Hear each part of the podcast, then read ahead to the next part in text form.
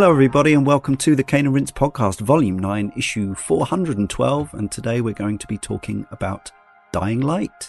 And joining me, Leon Cox, in issue 412 are Brian Edwards, Hello, hello. Jacob Geller, One day I'm going to do this and end up landing on a bag of rusty knives. I just know it. and Joshua Garrity. You're a loose end I couldn't leave untied. That's true. Uh, well, apart from those quotes from the game, I'm going to issue a spoiler warning right now. In case you want to go back and play this game and not know what happens, we'll talk a little bit about the story. And also, for this one in particular, we became aware that we'd arranged a couple of shows for this period, not knowing what was coming the, uh, back in November, December, when I uh, came up with the list for this year's podcasts that uh, might some people might find uncomfortable to listen to at the moment. Now, obviously, this is a zombie game, but it is about a pandemic, and it is about uh, people struggling to survive after a breakout of a disease. Um, obviously, the circumstances are different to, compared to uh, what we're the thing we're going through in real life. As we record this, it is uh, late March, early April, um, 2020 and we have this COVID 19 outbreak, in case you weren't aware. Uh, hopefully, maybe for some of you by the time you listen to this in the future, because I know, you know, we have a, we have an archive of podcasts and people might come back to this and hopefully we'll look back at that as uh, something that happened in the past. But, um, it sort of made me wonder on a wider level about how pandemic, epidemic fiction is going to be in the future. So obviously, it's interesting at the time of recording that the um, Contagion, the Soderbergh movie, is the number one pick on Netflix. So people, some people are actually craving stuff to sort of, oh, I don't know, uh, is it a catharsis or something? I found, I don't know about the panel, I found with this game that my, I started playing this as the situation started to become more grave and serious in real life and it did sort of it played in a little bit but because it is essentially a rather you know it's a, it's a fantastical game about a zombie virus which is not what we're facing in real life. Um, other than a few certain elements to it i didn't find it was massively triggering if i can use that phrase. How how did you folks feel about that? I had played it uh, pretty well before um, the kind of the current pandemic situation had gotten uh, kind of to where we are now. So I didn't really have to look at it through that guise, but but looking back on it now, it kind of feels like one of those interesting case studies in how uh, fiction views situations like these. And obviously, like as you already said, this is a zombie game, but it, spawned by a pandemic, and then how how reality, the world, kind of reacts to these things. So, kind of the comparing and contrasting of the two has been at best interesting, at worst, you know, a little stressful. Um, but uh, but yeah, just kind of comparing and contrasting the two experiences, I, I found that the game itself is separated enough from how the actual an actual situation of this occurs in the real world that I couldn't really draw a lot of actual connection between the two, which was nice. It's nice to have your fiction continue to be fiction and um and, and the other way around. So yes if if you were thinking of playing this now there is some uh I- imagery that might you might find Yeah. troublesome yes. Uh, so yeah, what is Dying Light? Well, we talked a bit about it already, but in terms of a video game, it's a first-person, single or multiplayer survival horror type scenario. It's an action adventure with RPG elements, and it's a spiritual successor, very legitimately, to Dead Island from the same developer, the Polish company Techland, also known for the Call of Juarez series. It was originally going to be a Dead Island sequel. Uh, there hadn't been an actual sequel. There was Dead Island Riptide, which was a kind of uh, a, a fairly quick and dirty, I think, uh, a B team job, possibly, uh, which was uh, a kind of follow up rather than a, a sequel.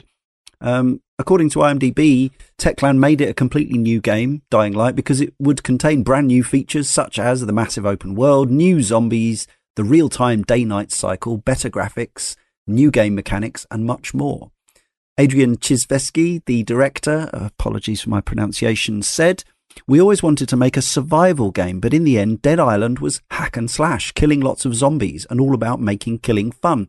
With Dying Light, we wanted to create a survival experience. Zombies are a serious threat. we couldn't ever achieve it in Dead Island because we didn't establish it from the beginning, but it was there at the start of development on Dying Light. I only played a bit of Dead Island Riptide, but and yes, there was certainly zombie slashing as there is in Dying Light, but it was also it had the crafting and the grinding out of stuff from the rubble and the kind of uh, the the the sneaking about in certain areas you wanted. Um, yeah, I find this quote yeah. kind of weird um, because it feels like he maybe maybe what they intended to make with Dead Island was was a fun killing game, but for you know a kind of combination of reasons, Dead Island itself felt fairly fairly bleak and fairly serious in its depiction mm. of you know it was in this kind of like tropical paradise and so maybe maybe the idea was like oh well it's in you know it's in a resort town so that's fun but like the the actual killing of zombies in Dead Island, at least for the first I don't know twenty hours of the game, is fairly harrowing, and and you're yeah. doing similar things in that you don't. It's not like you have great weapons to take them apart. You know, you're kind of hitting them with whatever you have available. Um, and so it's it's weird that he seems to view Dead Island as like a completely separate thing, whereas mm. I feel like Dying Light actually progressed fairly naturally from the already you know pretty morbid themes of Dead yeah. Island. I, I, mean, if you think yeah. about that first trailer, I know the game didn't totally make good on it, but like there was that kind of stuff in Dead mm. Island. Mm. Um, yeah, and so it's just it, it's weird for me to hear him think about yeah. this so differently when I think about them as fairly thematically close. Yeah, I played yeah. I played Dead Island completely co-op with a friend of mine, and I remember uh, getting to kind of what I guess is the second main area in Dead Island, and just how the the scale of the zombies and kind of how the the, the threat level just kind of rises and kind of and, and like reaches this fever pitch where every encounter feels like significant. And yeah, so seeing this quote, just like Jacob said, like it, to me that doesn't it does that doesn't match up with my personal experience mm-hmm. with Dead Island. Maybe I was playing it in a way that wasn't allowed me to hack and slash killing lots of zombies about making killing fun because I I definitely found it was more about survival than about that. Mm. So so that was my personal experience along with my friend Darren. But um but yeah, it is interesting to hear him say that and and like Jacob said, to take it even step further, maybe they were just trying to separate the two games completely, you know, yeah. so that that like you know, so from maybe like a marketing or an ideological standpoint, they could be viewed as different products. But yeah, mm. that, yeah. to me, like like Jacob said, it felt like a logical progression. Yeah, maybe it's unfair. Obviously, we can only take quotes, and I've I've found that one and taken it out of context, and maybe something's been lost in translation. But it was interesting uh, nonetheless. Certainly, I would say that the the mood of this game. There are moments of levity, and some missions are sillier than others. Certainly, some interactions and, and bits of dialogue that are that are dafter, but the overall tone is pretty is pretty moody. I would say in this one. The reason it's not a sequel, according to the IMDb, Due to creative and deadline disputes with publisher Deep Silver over Dead Island's release and development, Techland broke away from their Dead Island partners to create and publish Dying Light themselves, apart from, I think, Warner Brothers publishes it on console. Features present in this game were intended for the original Dead Island, however, time management was so strict that the game had been pushed out of the door in a mediocre state compared to the intended idea no uh, no citation for that, but um, and it, it, to say the original was in a mediocre state, well, I think it was notorious for being a bit janky and a bit rough around the edges, but it did do critically and commercially rather well. I think. Yeah, I, I think it. I think Dead Island actually sold way better than most people would expect. Like that mm. was kind of a sleeper hit. Yeah. So yes, Techland, Polish, as we say, and now uh, a publisher as well. The engine for this game is the Chrome engine. It was developed across versions 5 and 6 of that engine. Originally, the game was coming, it, it started development that long ago. It was going to come to PS3 and Xbox 360, but that was cancelled uh, due to the graphics demands being too high for those last gen consoles. Since 200,000 objects would be displayed in the game, and it would, wouldn't stay true to the core vision, unlike what uh, what they could achieve on the then next gen, now current gen consoles. They also said that the game needed a quote next gen feel. The game was released then on PC and Mac and PS4 and Xbox One in January 2015, so just over five years ago. An enhanced edition arrived a little down the way once various uh, updates and DLCs and things, but I don't think it's uh, it's not like um, it's not a game that is enhanced on say Xbox One X or PS4 Pro. It's uh, it's really uh, uh, and it's not even a kind of director's cut as such or a uh, a remaster or re- it's it's pretty much just the finished game with more content uh, as I understand it. But that was a big enough leap in terms of its sort of release quality to elevate the reviews from the original version, which scored uh, at 75% on average across all formats and, and all organs, whereas the enhanced edition fared a lot better, more than 10% higher at 87%. So it probably wasn't reviewed by as many outlets, so that might play into that higher mark to an extent. But I think there was a sense that this game was one of those that was uh, yeah, just generally in a better it was a better package once they'd uh, they'd added in the extra bits and bobs, and certainly I bought the what what I knew as the enhanced edition when that became available digitally rather than the the original release. User reviews uh, sort of sit somewhere between the two. On IMDb, it's got an 8.2 out of 10, which is pretty sound. And the game sold a very healthy and respectable 5 million copies, and that was as of August 2015. So here we are the best part of five years later, who knows what the number is now? We can only guess, but with the many times it's been reduced on across all digital storefronts, it must be. I would half as much again, maybe. Yeah, I would think Almost so. certainly. Yeah. yeah. Mm. Right, uh, but our individual personal histories with Dying Light, and also probably worth just checking in, mentioning if we had any experience or opinions of its spiritual predecessor. Josh, I'm not saying you're its spiritual predecessor. um, uh, I I have no experience with its uh, spiritual predecessor. Um, I, I was always aware of Dead Island. Um, there was that trailer that um, Yes. was a little bit uh, emotionally manipulative slash misleading. Um, that got um, a lot of attention uh, at the time, but I just I, I skipped the series for whatever reason. Um, uh, I can't really justify it. Uh, I like zombies and I like survival horror, but it just I never got round to it. Um, Dying Dying Light came out, um, and I, I remember it being a game that kind of got more positive reception as it went along, as more and pe- more people um, got their hands on it, and it was Mm. just a case of sticking it on a wish list waiting it waiting for it to be i think it was like 50% off or, or maybe lower than that buying it putting it in my steam library and then just not touching it for years and years and years as as is always the case. Um, and it took uh, this issue being scheduled to finally get me to play it. Um, so i played it on pc uh, I played a good chunk of it on the standard difficulty before lowering it to story mode. ah, yes. Interesting. Okay. Jacob, how about you? How far do you go back? Yeah, so I mentioned I was a big fan of Dead Island. I even played through and enjoyed Dead Island Riptide, which is Mhm. not a game that almost anyone speaks favorably of. Um, but despite that, I d- didn't really uh, think much of Dying Light when it first released. I just like you know, it got it got an aggregate 75. It didn't seem like outlets were super thrilled about it. Um, but then there's this kind of like groundswell of support where just every every so often on Reddit, you know, I'd see someone say like, you know, Dying Light is is really good, and it seemed to happen more and more. And so I think I picked it up on one of the first big price cuts. Um, and I played through the whole thing, and I played through the DLC.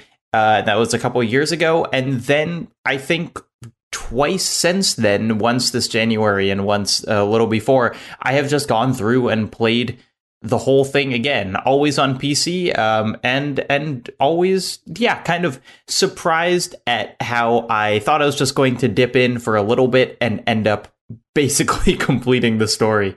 Got its hooks back in you. Yeah, Right. Uh, difficulty settings, I think there are four. Yes, I let's see. I, I think I started on normal the first time. I have wanted to start on hard, but it's it's really hard. Um, so I think Mm. this time I kicked it up about halfway through the story once I kind of got um yeah. enough crafting materials and whatever to be competent. Hmm, interesting. And Brian, um, what about you? Kind of like Jacob, I played Dying Light, or excuse me, Dead Island um, originally. Uh, didn't uh, played through just a bit of Riptide, not a ton of it. Um, so when Dying Light came out, um, I was actually more interested in what co-op experience it, it offered because I played through all of Dying Light, or excuse me, did it again, Dead Dead Island uh, mm-hmm. co-op the first time through, and from the beginning, it didn't seem like it was going to have that exact same experience. So I kind of, I kind of held off on getting it, and, and also seeing the kind of the low, low-ish, I shouldn't say low. Seventy-five isn't a low review score, it shouldn't be, but you know, kind of, it wasn't setting any, the world on fire necessarily. So I kind of put it off to the side. Um, but then, much like Jacob, I heard heard more and more stories about it getting better. I had a friend recommend it once the following came out, and I think I picked up the in you know, the complete edition or the you know the enhanced edition, whatever they called it uh, with the following attached to it um, on uh, pretty cheap uh, sometime last summer. So I ended up playing um, a, a, fair bit of it in the fall, and then I finished it up uh, kind of in early January this year. Uh, yeah, so it, it, was one of those things. It, I didn't stop for any particular reason other than I think just holidays and life in general. But um, yeah, I ended up finishing it about uh, about January, kind of plowing through the end of that story. So that's kind of my history with it. Yeah, I played the whole thing on normal. My history with Dead Island is minimal. I didn't play the original. I added it to my Steam library from a bundle at some point. But uh, actually, all I've played was a bit of Riptide on the Xbox 360, probably about five to 10 hours back in 2013. So, not a lot to go on. When this came out originally, I think I was just, I wasn't paying a huge amount of attention because, yes, the 75% thing, like, as you say, not a bad score at all, but not enough to sort of pull you into that you got to play this now kind of uh, mindset. And I probably was also thinking, as I tend to do, that I'd rather play the the spiritual predecessor before I play this. However, at some point, that enhanced edition arrived and started getting better notices, and I think the word of mouth picked up as well. And yeah, I saw it at some point on an Xbox digital sale and just added it to my library. Didn't get around to playing it though until uh, the run up to this show, but then I did end up playing. We we often consult the the very handy resource of how long to beat when we're thinking about how much time we need to prepare for these shows. And I think the story on that, the sort of basic completion time was only around 15, 16 hours. but I ended up playing 35 hours of the main story campaign and completing 75% of the extra stuff as well. And also 10 hours of the the following, which is the DLC, which is uh, a substantial add-on as well, and and completing that too. So yeah, that was just all in the run up to this show, and all on normal difficulty. The Baboon Baron from the forum says, I've mixed feelings about Dying Light in the same way as I've mixed feelings about its spiritual bedfellows, Mirror's Edge and Dead Island. Parts of it are fascinating, parts of it are frustrating, I'm thrilled someone gave it a go, but the end result leaves me wanting, and ultimately I think it might be consigned to the bargain bin with the other also ran. That's not to say it's not worth your time though. The setting I loved. By setting the game somewhere unique and unexplored, the game was all the better for it. The mashup of cultures and infrastructure worked well with the gameplay, but also tied into the overarching story well. The sense of otherness was pre- present throughout, similar to the best of Far Cry. The free running was a delight, just like Mirror's Edge. You become an FPS ninja with a joy in movement and elevation that is sadly rare. It controlled well and it made you feel like you'd let yourself down when you unceremoniously get speared by a chain link fence into the midsection. Ouch. But it was the combat that brought me down to earth. Over reliance on melee with spongy enemies had me yawning and avoiding more than actually experimenting. It broke the speed of the game to be faffing about with which weapon would work and the speed and movement were its unique selling point.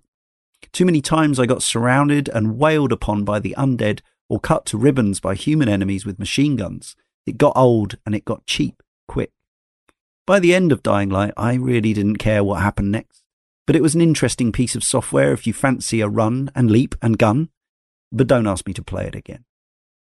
Middling there. So that setting and its otherness, well, that may depend where you're from.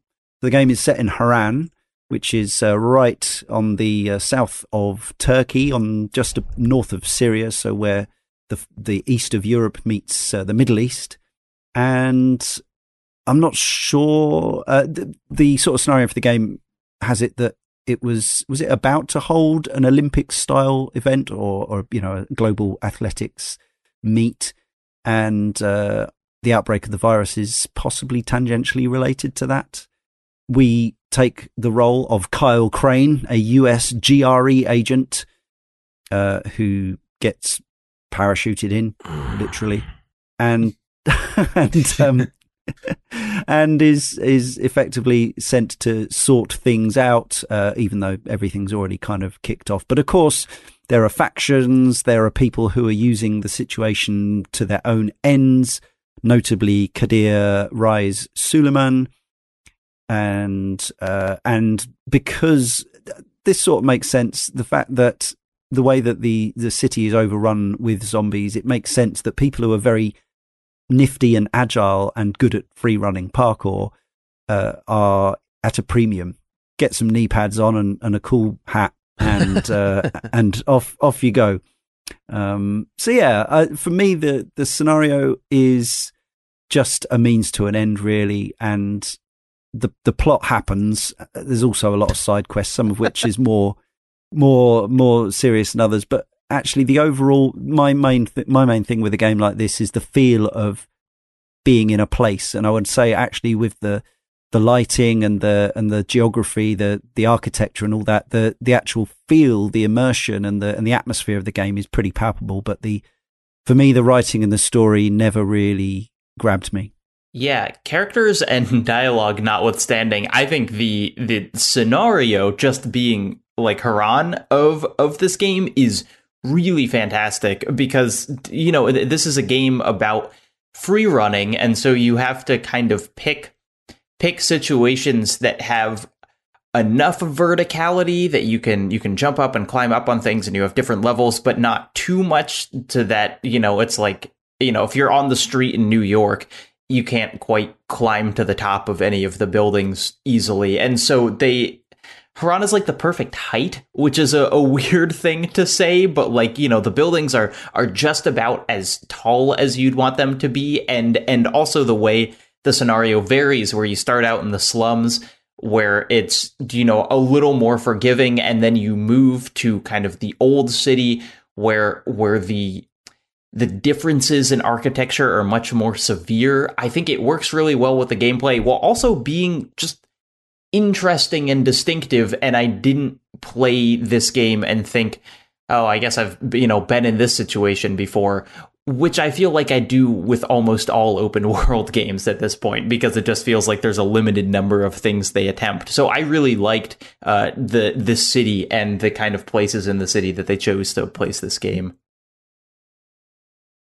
Yeah, I agree. I think Harran itself is is a really um, well realized uh, uh, space. The uh, we kind of talked about it before when we were talking at the top of the show about some of the the concerns related to the pandemic, but but this city really feels, and as you're running through it, like like a lived-in city that had gone through something, and and obviously like any one of these games, it has recycled environments. Uh, you know, insides of rooms kind of look similar from time to time, and and you might have the same set of containers in the same areas at certain parts, but it just does same feel. Beans. Yeah, exactly. It it feels like uh like an actually sculpted city, like the city, like you know, like grew out around you know these certain aspects. Um, like I, I particularly remember there's there was there's a lot of um running either above or under overpasses and like yes. just kind of the way that those like connect with one another and the and mm. the little architectural stuff that ha- that kind of exists underneath them these little construction zones these little yeah. uh you know like like electrical box it just felt it just felt legitimate it felt like feels genuine. authentic exactly even if it might not be if you if you were a, a, an environmental engineer or constructor right. you might look at it and go but for those of us who don't have that expert eye it certainly it felt like a a place that could exist. Uh, yeah. Uh, I've not been to Harran and I haven't done a one to one comparison uh, with Google Earth or anything like that, but um, I don't know how sort of close they've attempted or whether it's a sort of GTA 5 style or uh, sort of potted condensed version or whether it's just completely made up. But right. yeah, I, I agree. It, it feels it's got different sort of municipal functions which mm-hmm. seem to be in logical places. The um the thing I think about a lot when when I was talking about this game is that um I've lived near the city of Buffalo, New York and there's no good place to park next to the mm-hmm. arena where events happen. So if you go see a sporting event or if you go see a um, you know concert or something like that, back when we were we could do those things, um, that you would go there and you'd have to walk under these three or four overpasses every single time. And underneath each one of them, there was always chain link fences that were holding back like concrete blocks and, you know, mm. some forklifts and some this and that. And a- every time I would run under these places in Dying Light, I would just, it felt like I was there. You know, obviously Harran's not Buffalo, New York, but just feeling like I was in an actual working, living, um, uh, urban environment it was really cool. Yeah. And how did you feel about being Kyle Crane this sort of fairly, I would say, generic. uh, so Roger Craig Smith is the actor. He has a pretty extensive CV of uh, games and animations, hundreds of them, in fact, uh, going back a long way. Um, and I mean, I he's pretty uh, generic, I would say. yeah, I, I, don't think it's I don't think it's the uh, vocal performance's fault. I think the script no. is just incredibly uh, vapid and um, uh, vacuous. I just it there's no there's no real character there other than him being like a generic kind of American military type. Yeah. Um and and this kind of leads into probably my biggest problem with the game overall is that mm. the characters are all so um, there's no flesh to them. There's they're just skeletons of people, um, and none of the the character beats, the important moments in the story that rely on you having investment in these people. There's none of the legwork to make that stuff um, land has been done previously. So there are several points where uh, uh, uh several. There's a couple of points where key characters in the plot uh, meet their end. And the way it's framed and the way that it's labored over, just the amount of time just invested in just staying in that moment of that character's death, mm. they want you to care. They want you to be invested and have some kind of emotional reaction to these characters passing and i could not care less because mm. there's no relationship there. Uh, there's there's no bond between um, the lead character and rahim when rahim passes and it's just not not earned at all. And then there's the villain as well um where uh, like the the game starts acting like the the the two characters have some kind of epic like uh titanic like you know shakespearean relationship with each other. Two sides um, of the same coin yeah, so that kind of thing. you and i. And just like his the the, uh, the line of we're we're uh, we're having a war of differing philosophies. It's like what are you talking about? Like what does Kyle Crane represent? Like, if if you're going to take that angle, what does Kyle Crane represent other than somebody who was fooled by his agency into following a path and then suddenly uh, grows a spine and uh, cares about the people, you know, the other people in the yeah. situation. There's oh, no these people are like there. human beings. Maybe I shouldn't be awful to them. Yeah, these people are like, also people his his philosophy is the bare minimum requirement to be a good person. Like that's not a particularly complex political philosophy.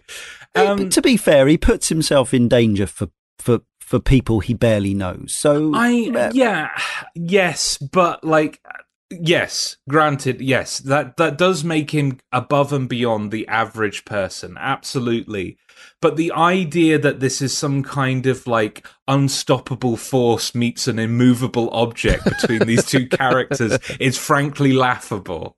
Mm. Yeah, I think it points to a, a fundamental flaw in just how the story is delivered in these kind of games. Or maybe maybe the flaw is that them then expecting us to care about it. Because, you know, by and large, your vast majority of character interactions are going to be getting a quest from someone standing still in a safe house And guess what? That's not the fun part of this game. And so I would always just kind of skip through the dialogue or, or, you know, sometimes read the subtitles, but immediately kind of eject it from my brain because what I wanted to be doing was jumping over roofs and kicking zombies in the head and stuff. And so, like, when you make the story the part of the game that you do when you're not having fun, even if the text was well written in those like quests that they give you, I was never going to read it because that is absolutely not why I'm playing this game. And maybe there's a way, I think I think there definitely is a way to incorporate story beats into the fun parts of the game. And I think some parts of the story missions do that, but they rely so heavily on these very static character interactions to theoretically build a bond between you and the other people. And as everyone else has said already, it just doesn't work. Like you mm. just don't feel anything when a human is a bulletin board and you go and you press X on them to get the next fetch quest mm. and then you bring it back to them and they give you, you know, 10 rolls of duct tape or something. It just to me it's so frustrating and and borderline insulting that they have this this beautifully crafted area uh, this Middle Eastern nation, and and and a lot of characters that I that honestly I think could theoretically have been interesting. Um, mm. And then they just drop Joe American into the middle of it to be like the savior. Like I know that the developer's not American; they're Polish, but yeah. the but it just it see it it seems incredibly like Western centric uh, of a mm. of a hmm. mindset, and I that really threw me off. Like right from the very beginning, it, it just it completely set me on my heels uh, story wise and and the amount of emotion that that Kyle Crane gets invested as Josh referred to earlier, it just it makes literal zero sense. It was a real shame because everything else about the game, the gameplay, the environment, everything led to something that could have been a very very interesting and compelling experience. And I just feel like those opportunities, for whatever reason, they weren't capitalized upon, and they decided to take in a different direction. Mm. Anyone further down the character or cast list to make things a little better. I, I mean, I think Jade again is probably one of the characters maybe that you're referring to, Brian, saying could have been interesting. Yeah, yeah. and I um, think they just didn't like shit. Like, um, oh, I'm forgetting his name now. Josh, what was the name of her brother that the one you referred to earlier? I can't. Uh, who died Rahim. in the Rahim? Yes, Rahim. So yeah. Rahim dies in the train car. Like, like if even if even if the protagonist was Jade, how much of an impact would that have had? What what could that have changed? Um, yeah. she's someone who I could have seen be but then you look at the guy who's leading the tower is this Australian parkour instructor. at, well, so maybe I think he's Australian. meant to be British. Yeah. Actually, oh, is he meant to be? British? oh, I um, apologize. Yeah, um, that's um, that that's one of the things I wanted to mention, which is uh, some of the accents uh, a little sketchy to say yeah. the least. And his isn't the worst, by the way. No, no. Well, I think um, we can all agree that it has one of video games' great romances between Kyle Crane. And, uh, no, it does not. they, no.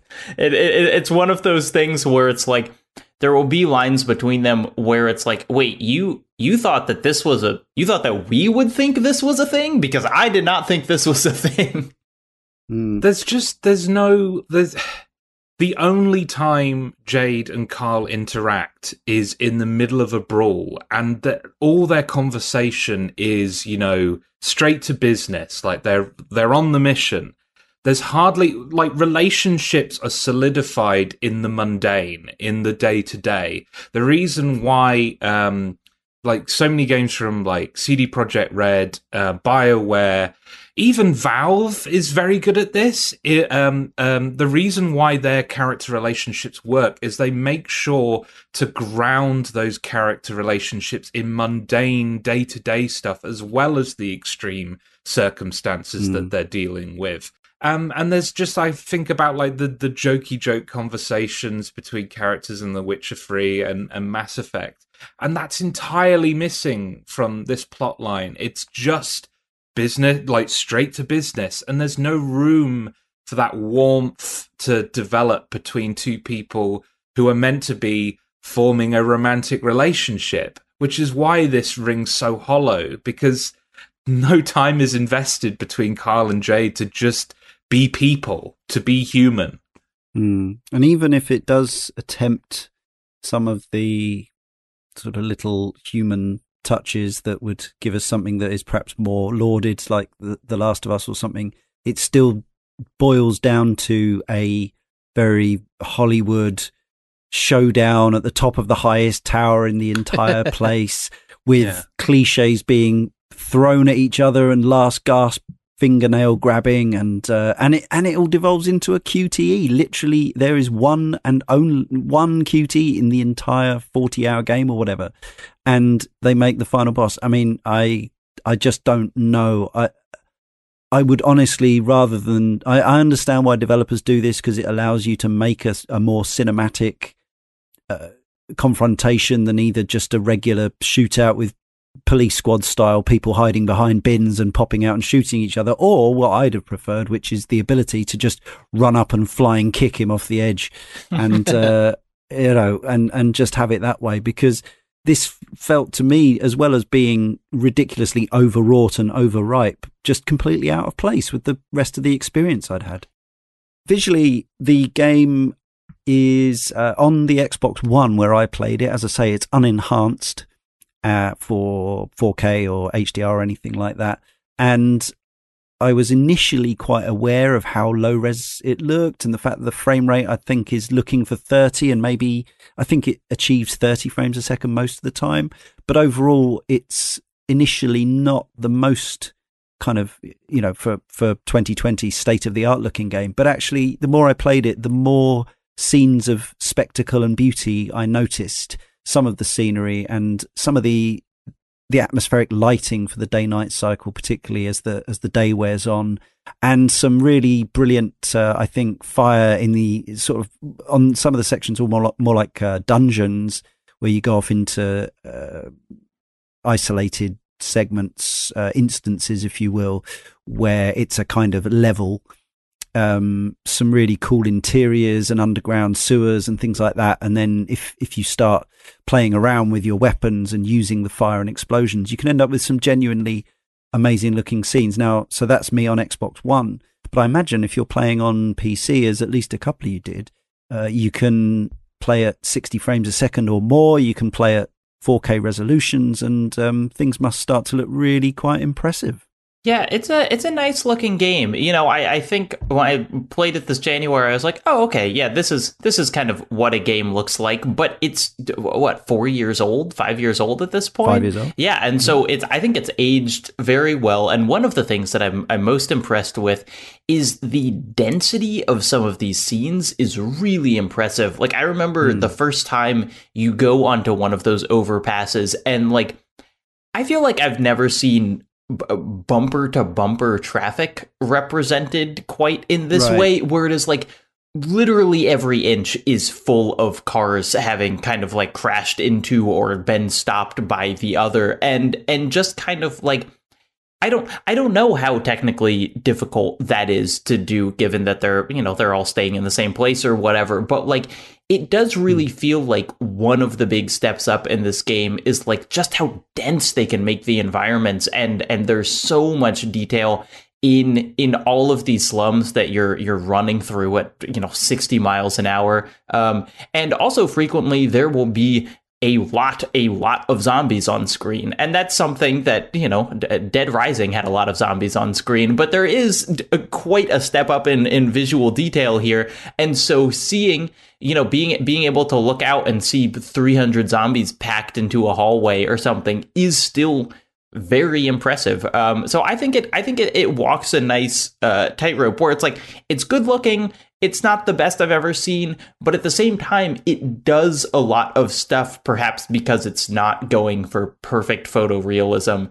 Um, that that I think enhances gameplay really well. So I think it I think it walks a nice line. I think uh, one one area in which perhaps it does betray its maybe it's not the the same sort of level of budget. Well, we know it probably isn't the same level of budget as say a Rockstar game things like the repetition on certain assets. So that traffic that you talk about, there aren't that many types of car or van or truck or true. bus. Uh, so swings and roundabouts in, in that respect. I'm also wondering. Obviously, I don't I don't have a comparison. I remember when Dead Rising 2 came out, a PC owning friend said, "Look at this. Look at the 360 version compared to the PC version." and effectively the the PC version is saying, look, I've got this much CPU and GPU power, so I can render four times as many zombies on screen at any one time. Uh, I don't know how that works in this. Whether it, whether the engine's doing similar kind of on the hoof management. I did notice a little bit of pop in of zombies at, at points on the Xbox One mm-hmm. version, and maybe maybe there are more zombies in your peripheral vision and stuff on PC, depending on the system specs that you've got to hand. Hard to hard to know without uh, running them side by side or asking the developer. Um, Brian, what what did you play this on? I played an Xbox One X. Um, I noticed some of that uh, too. Um, mm-hmm. There was it definitely was the I got I think you know I'm not much of a frame rate guy as much no, as sure. being able to, to, to pinpoint it, but it was pretty much 30 stable. I didn't really have any any real dips.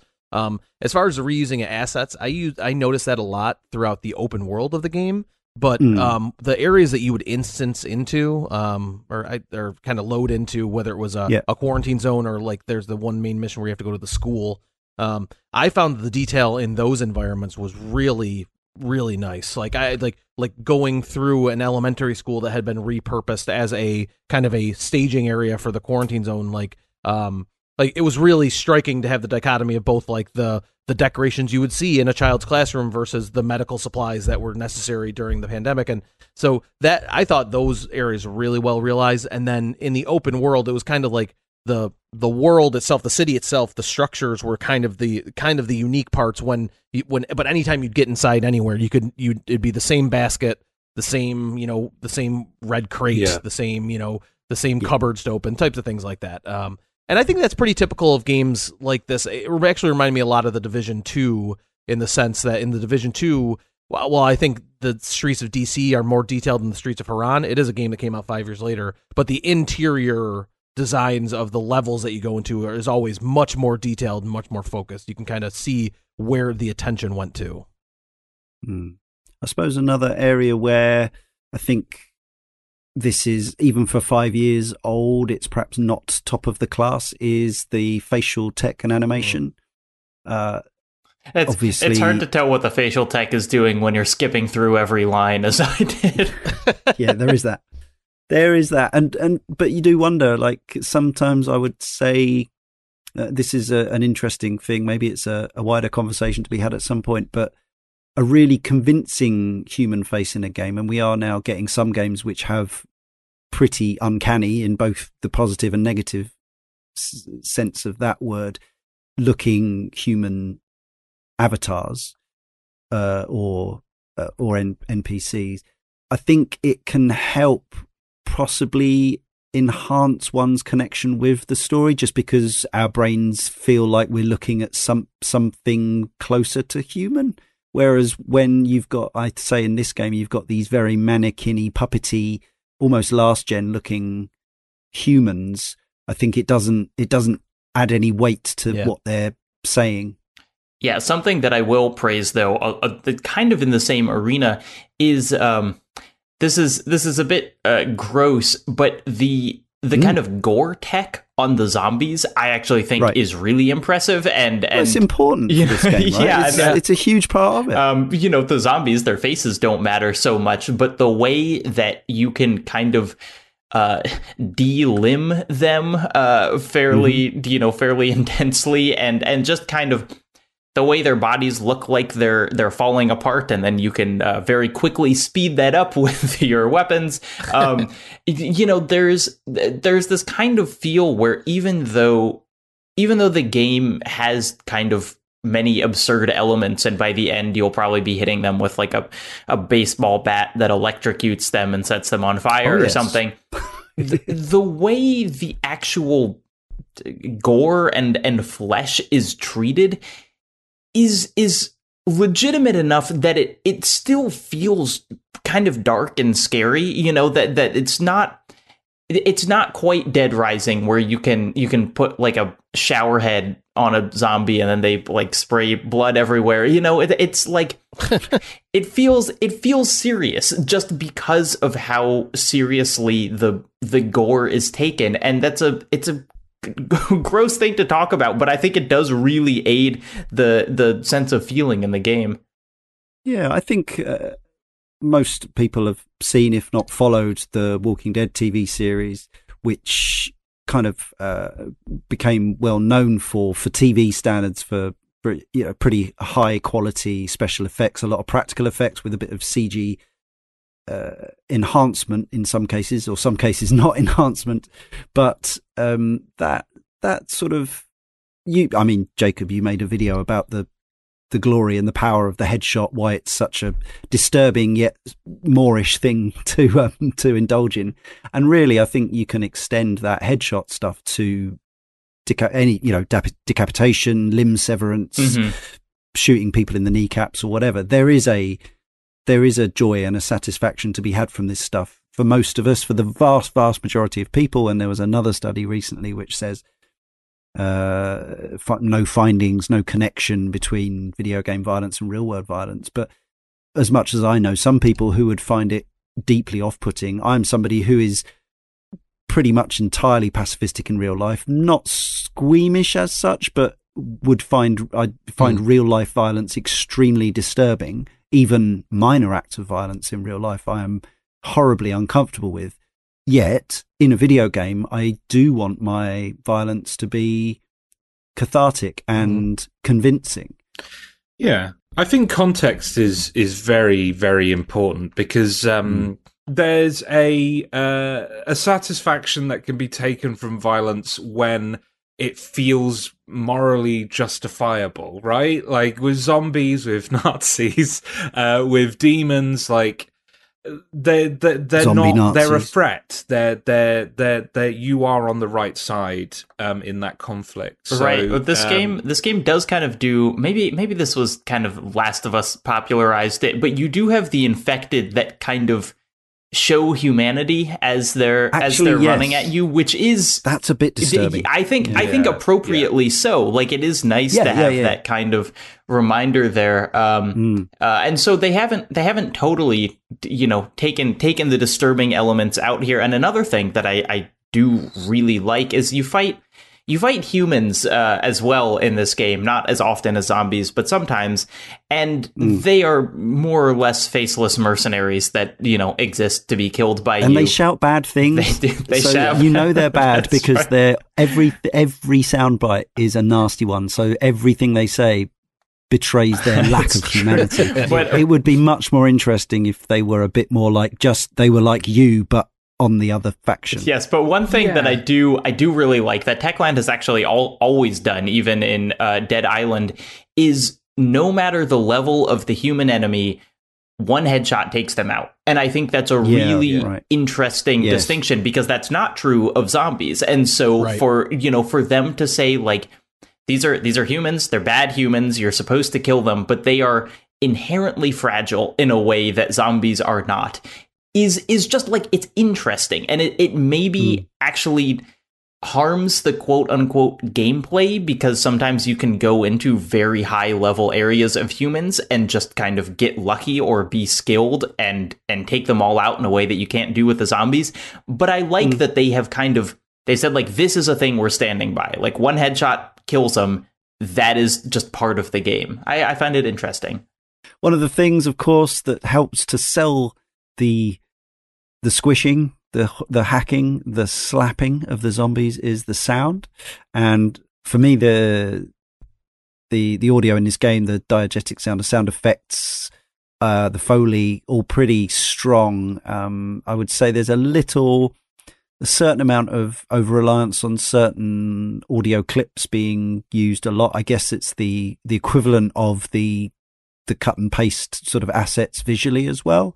Um, but one thing I do really enjoy about this game is uh, some of the atmospheric audio cues, music cues. Um, just not so much the action music, which tends to be a bit more in the generic Hollywood kind of mold.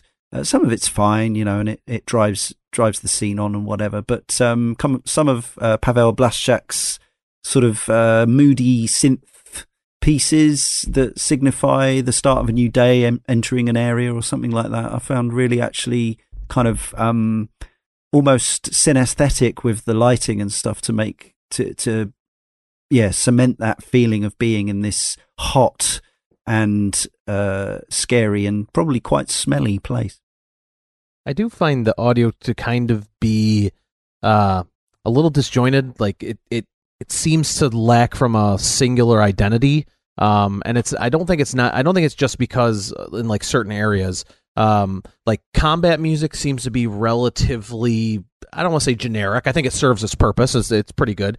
Um, but then you have these these um little trills that play in the safe zones and your safe house areas where like it, it directly reminds me of some of the mandolin string music from The Witcher Three where like yeah, where it yeah. reads to me as European and, and kind of like or even almost Scandinavian in certain ways like and, and so it, it, I don't find it necessarily bad. It just it's it to me it just lacks a central identity. It doesn't feel like one theme lines up. And then the synth parts you're talking about too Leon like it just doesn't seem to have that cohesive nature that I normally think of with a soundtrack from a game like this. And I think that's to its benefit because like it, if it were just kind of northern middle eastern kind of sounds and and song structures like we would probably consider it relatively trope. So it's nice that they tried some different things but um to me it just didn't really kind of come together as a whole product yeah, I just I think pick one, pick one style and and commit to it. I think the synth stuff is the most effective of the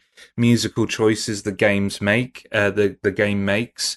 Um, just because it's so novel. Um, I I've not never played a zombie game with that style of soundtrack. They tend to go for more kind of traditional uh, genre uh, stylings on that front.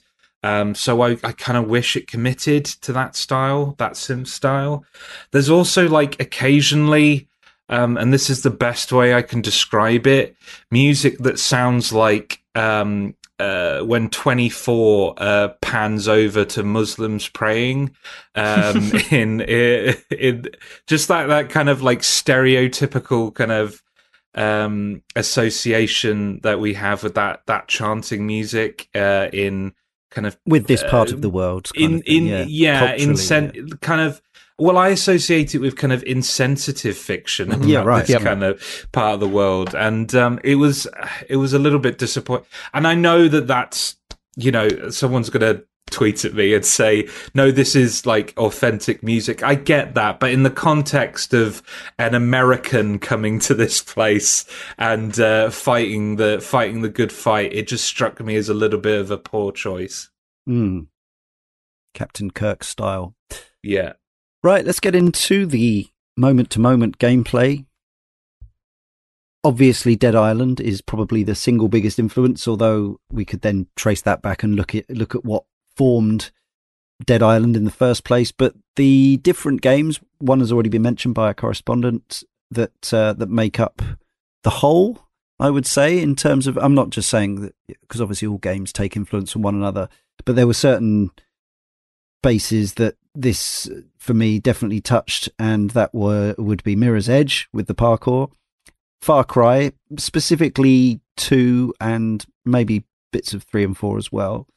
Left 4 Dead, especially in the uh, if you go into the multiplayer, and also there's a I think there's a there's a certain feel of Just Cause as well, uh, mm. especially once you get the grappling hook going. Um, obviously, we've got RPG elements as well with the with the XP and the the quests and the looting and the crafting and all that stuff. So it is a kind of it's got quite a lot of it, it's drawing elements from quite a, a diverse group of games. And uh, how do you feel that it kind of ties them all together in a satisfactory way? Well i think talking about the the parkour you know mirror's edge is kind of our our biggest basis for for first person platforming but it actually feels more to me like like the original Assassin's Creed kind of before they streamlined all of the all of the the climbing because just push forward. Yeah, yeah, one of one of the things that I really like about this game is when you start and you're climbing before you have the grappling hook and everything,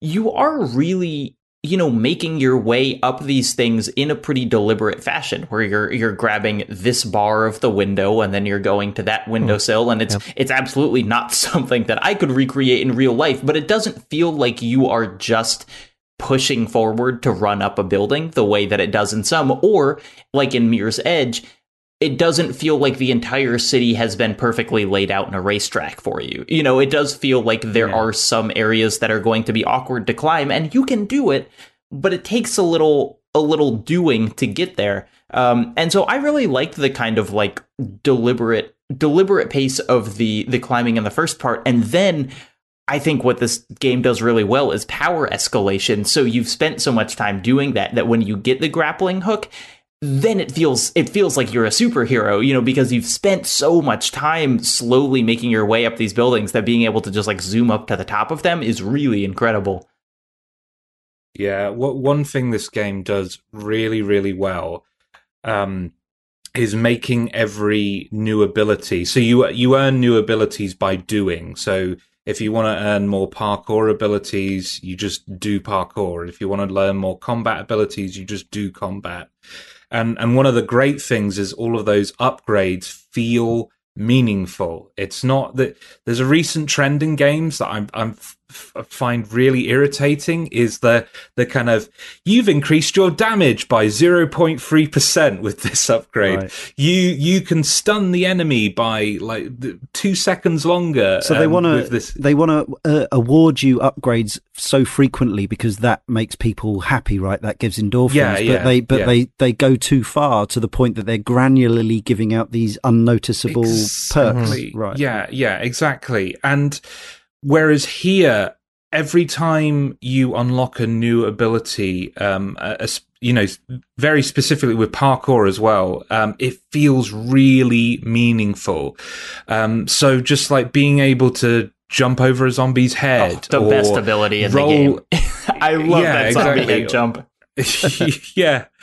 Or just being able to roll when you land from a great height so you can recover. Um, just all these like these things that build into a big change for your character, and you end up feeling like you know spider-man well later on literally like spider-man with the with the grappling hook but mm. just the level of agility that your character ends up having is just so empowering um and that's also um i think backed up by some great uh level design in the world um so it it kind of uh it does some of the signaling that um, Mirror's Edge does, but in a more subtle way. So instead of just literally highlighting the path in red the same way Mirror's Edge does, it has like color cues and visual indicators for useful information in the world to help you traverse it. So, like the bin bags, which uh, uh for some reason are safe to land on. Always, always um, safe just like always safe. Mm-hmm. no, never any rusty nails whatsoever. Um, they're always bright blue, so you can see them from miles away. You can just you can zero in on them, and just like the little ramps and pathways, um, the color coding of yellow for um for uh, places that you can uh, grapple up to. Um, it, mm. it, itself I think a, a, little bit of a cliche in, in the modern uh, well absolutely since Uncharted, but, I suppose. Absolutely, but I think it's just good design. It's it's better than yeah. just having things glow or having things flash red. It's just mm. a more unconscious level piece of yeah. Um, yeah. guiding the player. So one of the things that I really like about this game, but does definitely take the kind of you have to keep playing it thing, is that they they're not afraid to start you weak at the beginning of this game. Like you you start out and you can't run very fast and you you can jump and climb to some extent, but your only weapon is is kind of like a weak wrench and like a, you know, stick that you find in someone's laundry basket or whatever. And you start so not powerful that then the feeling of of getting stronger in this game is really pronounced and and it's not just the kind of getting stronger and that your numbers go up and the enemy's numbers go up and so you feel like you're doing the same thing. You know by the end of this game i would attempt you know taking on on groups of 5 or 6 zombies in ways that i would never do at the beginning of the game because it would absolutely be a death sentence. And it's just it's oh. so cool to kind of feel i think one of my favorite things in games in general is to feel like you're getting stronger and I think that's one of the most addictive qualities of this game is that they just do a really good job of slowly ramping you up into feeling like a competent zombie killer. But that means that you have to start pretty bad at the beginning. Yeah. I, I really like how it stresses in the parkour kind of systems like of how important elevation is, especially in those early hours of the game. Like you can full on avoid zombies almost completely, especially in the slums, if you just stay high. You know, and if you and if you're hitting those jumps right and you get that momentum going, it feels really good. But it's also very staggering and jarring if you fall from a height or miss a jump and then you hit that ground without those power ups, and all of a sudden you're Get surrounded swamped. by zombies. Exactly. Yeah. So there's a real risk reward in that early game that I that I really enjoyed. Then as you got more powerful, as you've said before, like like giving you those abilities to take on those zombies, to go a little bit lower, to engage a little bit more, to be a little bit more carefree with your movement. It does. It, I could literally feel that progression in my in, in my character to just being able to handle the the the the threats of this world at a level to where I just gained confidence and confidence and confidence, and that was what made it just such a such a blast to play the entire time. Is that I always felt like there was a next, like there was another hill to climb. There was a next, uh, like check check the check off of my checklist of things to get better, and uh, it drip fed those at just a, such a satisfying pace that that despite some of my other concerns with the game, I never once thought about stop playing it. You know, just it, I kept wanting to to run back out to do another run. Yeah, I always found that when I did get overwhelmed and taken down, and I did die a reasonable amount of times in this game, as I say, it's played on normal. Not sure exactly what the difficulty settings tweaks, whether it's simply damage up, damage down kind of situation, or whether there's more to it. I don't think there's any AI issues, probably. Uh, I always felt like I'd mismanaged the situation. So I would try again immediately. Death is barely punished in this game, other than you lose some XP which I have mixed feelings about because I it makes dying feel a little inconsequential. But that said, it also means that I never really got frustrated. It's fair, scrupulously fair to the point that in this game, compared to a lot of others, it's fair in that if you've killed as uh, an enemy, human or zombie, in a in an area, certain areas the zombies just keep will keep refilling. But it will remember which ones you've even taken out. So if you're in a set piece area, if you take out the big bad and there's still a load of little ones flying around, the big bad will still be down when you come back. In fact, if you've whittled off half a health bar of one of the, uh, you know, the kind of giant tank armored type zombies, the health bar stays whittled. So again, absolutely no realism here whatsoever. This is like the Vita chamber from Bioshock or something like that. It's, uh, it's there's no concession to to reality here. I mean, I don't know what it's like if you if you go up to Nightmare, whether it tweaks any of that stuff or whether that whether that's always the same. Uh, and, and I mean, the only real the only real challenging way to play this, like some people used to uh, and probably still do, play things like Far Cry in the kind of ultimate survivor Iron Man mode.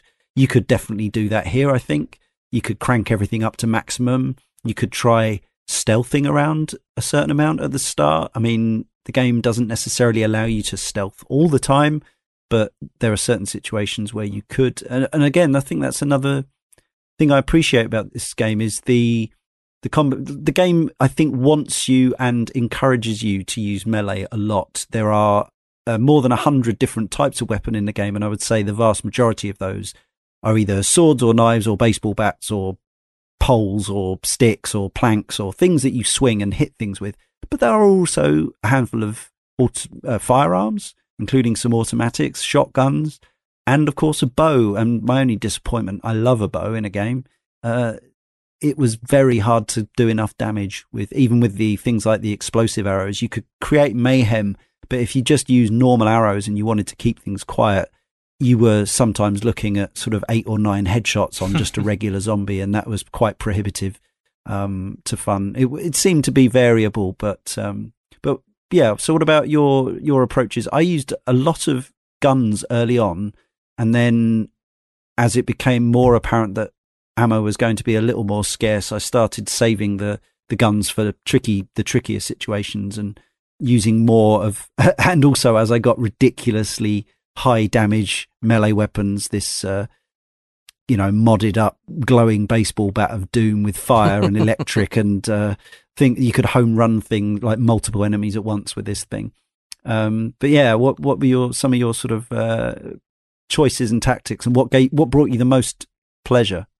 The upgraded dropkick that would knock enemies into other enemies. Mm, so good. Oh, you just get going at a full tilt sprint and then just drop kick some poor low level zombie who never saw it coming and just send yeah. him flying. I still I'm giggling right now, not not joking about it all. Like I just had moments of this game where I would just laugh out loud. Man, it just that that to me that was like the perfect progression of the momentum because I really loved the parkour and the running in this game too. Like so when I could make running and attack, like it was just my first thing. I just I just love to do it. I did it. I did it right through the end, probably in situations where it didn't call for it, just because I, enjoyed it so much. Talking about those meaningful upgrades again, the one of the things that you certainly spend a, a good chunk of your playtime doing is looting corpses, and there's uh, one that you can get at some stage along the way along your road to being that superhero, which uh, which kind of doubles or trebles the speed to actually frisk a corpse, yeah. which is oh god, that's uh, such a um, relief. I will say, actually, a, a really a really kind of like not scripted situation that I would find myself in frequently that just felt very very true very kind of zombie movie esque is be like being chased by several infected or something and jump up on usually something not that high, probably like a bus roof or something. Yeah. And when you get that that kind of kill downed enemies, you can also kill them as they're climbing up onto something. And so I'd have right. situations where there are like four zombies jumping on the bus from different angles and I would be trying to kind of run around and kick them all down as they climbed up and sometimes it worked and sometimes there were just too many of them and I got overwhelmed and that felt very much like a scene you would see in The Walking Dead or something Definitely. where like surrounded and mm. and we only have you know the ability to deal with so many at one time I um I think I've realized that I may have missed a uh, pistol or assault rifle pickup early on because, um, oh. Jacob, you were saying that they introduced the guns quite early compared mm-hmm. to Dead Island, whereas for me it felt like uh, guns weren't introduced until the halfway mark oh. of the game, and oh, no. that may I had mine early. Expl- both of them. Yeah, there's right. some story yeah, mission well, where you you have to fight like dudes in a garage and they have guns, and then you just take one of theirs. Did you throw yeah, it away, rem- Josh? I, I I remember that mission, but I remember it being further into the game than that. But um, anyway, I really, really struggled with combat with the regular human uh, enemies up until I got firearms. Mm-hmm. Um, loved fighting the zombies because I could take this kind of guerrilla tactic approach to it where it was just run in, whack one on the head, run out, run in, kick them, uh, you know, get out of there.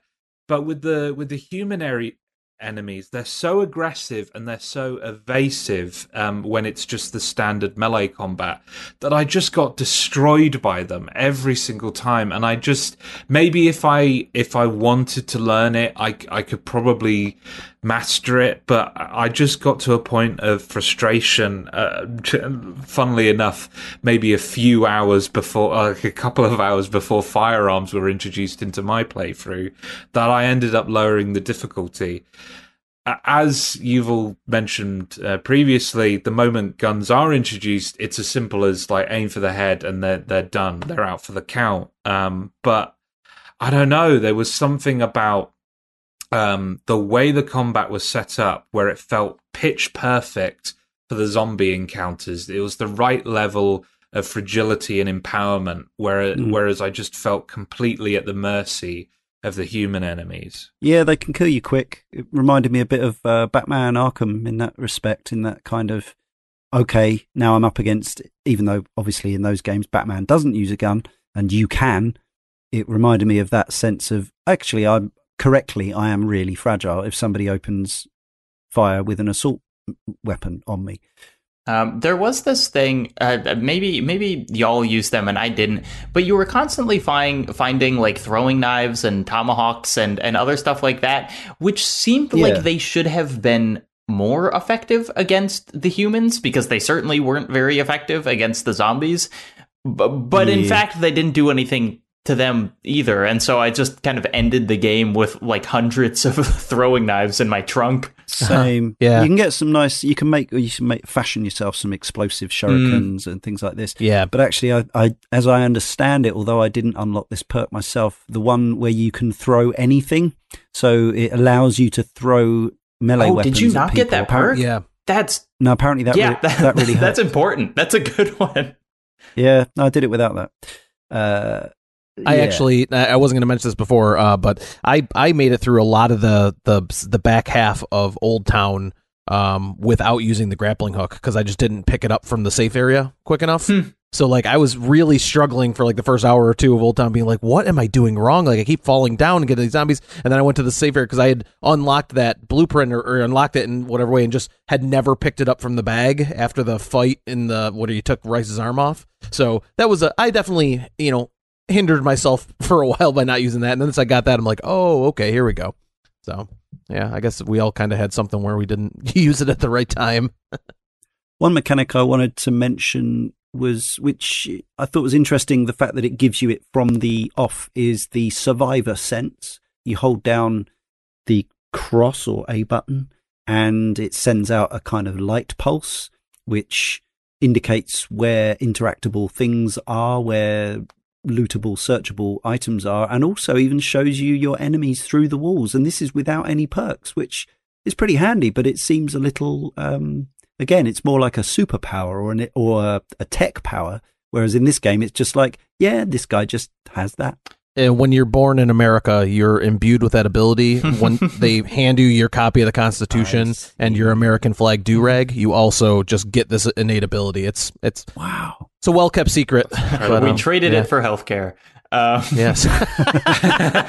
It was cheap. um, yeah, I think I think that that survivor sense is um, honestly almost required in some situations where it's just like find a book in this apartment or something, and and you really don't know necessarily which things you should be you know which are interactable, which you should be opening, and so for just the kind of like find this thing quests of which there are a lot I was really glad to have that sense, but I didn't end up actually using it that much to find zombies because usually I was just like running so fast that I, I never even stopped long enough to send out a pulse. Yeah, um, it's. I found it actually really useful in human uh, some of the set piece indoor or outdoor, levels with uh, human AI enemies uh, because they will take cover, Mm. unlike zombies. But also sometimes, yeah, just to know actually what's lurk. You, you find yourself inside a, a building relatively hunkered down, and just to know what's directly outside is uh, is sometimes quite useful. If you, especially if you don't want to get into any uh, skirmishes at a particular point for whatever reason can be quite handy. A huge aspect of this game, the the tagline is good night and good luck. The day night cycle. So weirdly, the balance of this is odd in that uh, the day is much, much, much, much longer than the night. Uh, according to IMDb, when the sun goes down, the infected transform into something much more dangerous. They gain the ability to sprint and have increased damage, as well as the ability to jump and climb buildings.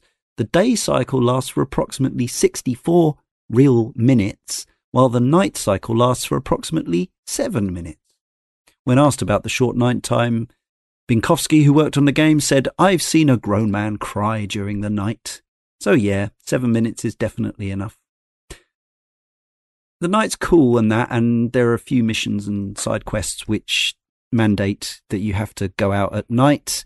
I think the lighting's pretty cool. It's genuinely really dark. You have a torch, which in this game actually works and uh, successfully lights up the correct area in front of you and things like that.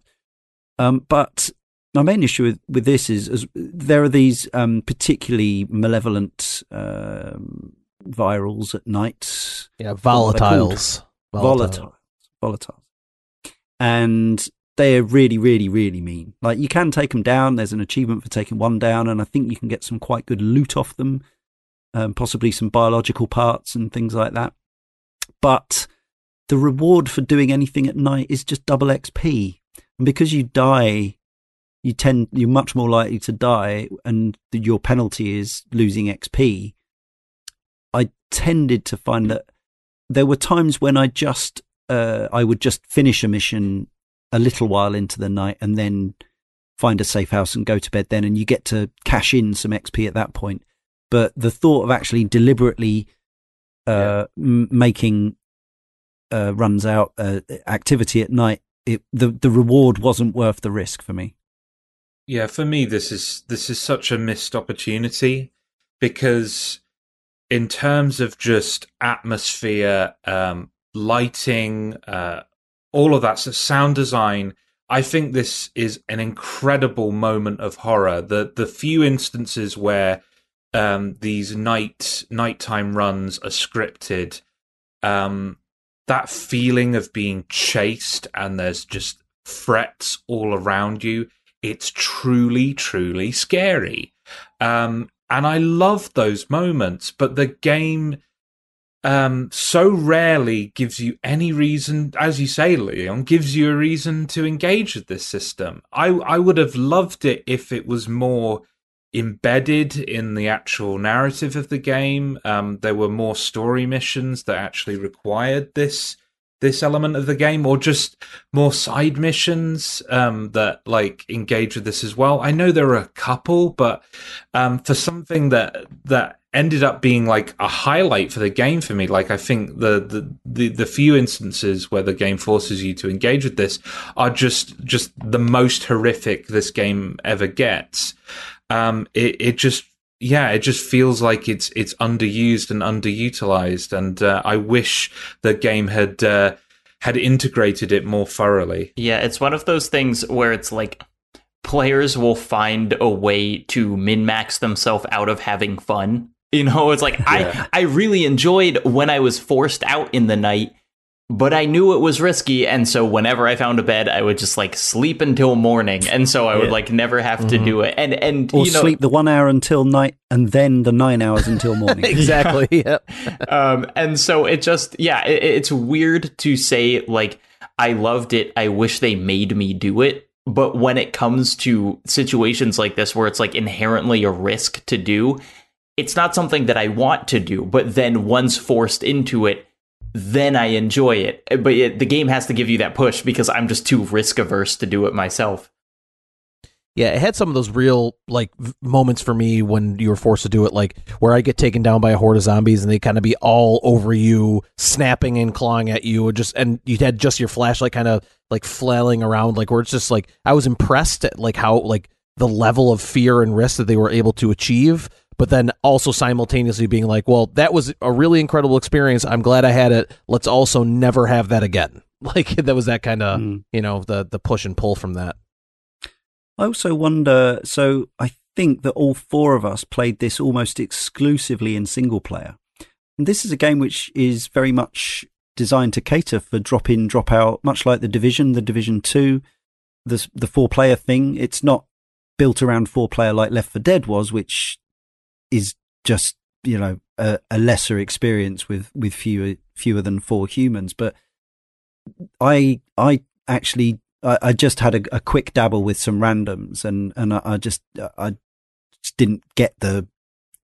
I felt like I could have been having a good time if, if we'd all managed to coordinate and all had the same format and played it as a four and then come back on the show to talk about it. If that had been possible, that probably would have been good fun. But I, it still feels to me like a game that is probably at its most exciting when played solo. Yeah, I played uh, this this time through my most recent playthrough. I made an effort to play co-op, and it was with not four people, but like one person that I know pretty yeah. well. Um, and and it was fine, um, but it was it was not more than the sum of its parts. You know, like I I had fun playing with them, and I have fun playing solo. The added fun was really just talking to someone who I'm friends with, uh, because the game doesn't give you really any meaningful ways to cooperate. You're you're just kind of two generic white dudes with exactly the same abilities and and maybe slightly different weapons, but there there are no skills to kind of uh, coordinate with each other necessarily. You can't do right. team kills on zombies, mm. and the the map is so big and the the objectives are so spread out that honestly, we would just find ourselves in completely separate parts of the map. And so it'd be like, I'm dying. And I'd be like, well, I'm half a mile away. So good luck. Um, you know, it, it felt like if it was more linear, it actually would have maybe been better for co op, but we just got separated so easily. Yeah, I should say I, I'm somebody who loves co-op gaming at its at its finest. It's one of one of my you know top top ways to play, but I don't always take the advantage and obviously practicalities come into it and, and stuff like that. But yes, whereas I've loved playing co-op the Division 2 in recent months uh, with friends, this just was never even, it was never even on the cards really. But that said, it was good to see that as soon as I opened my gates, basically it's one of those games where you just set your setting and say, do I want people to come in? Um, it was, it was there. There, there were people. They were they were happy to join in, and um, yeah, it, it, it functioned perfectly fine.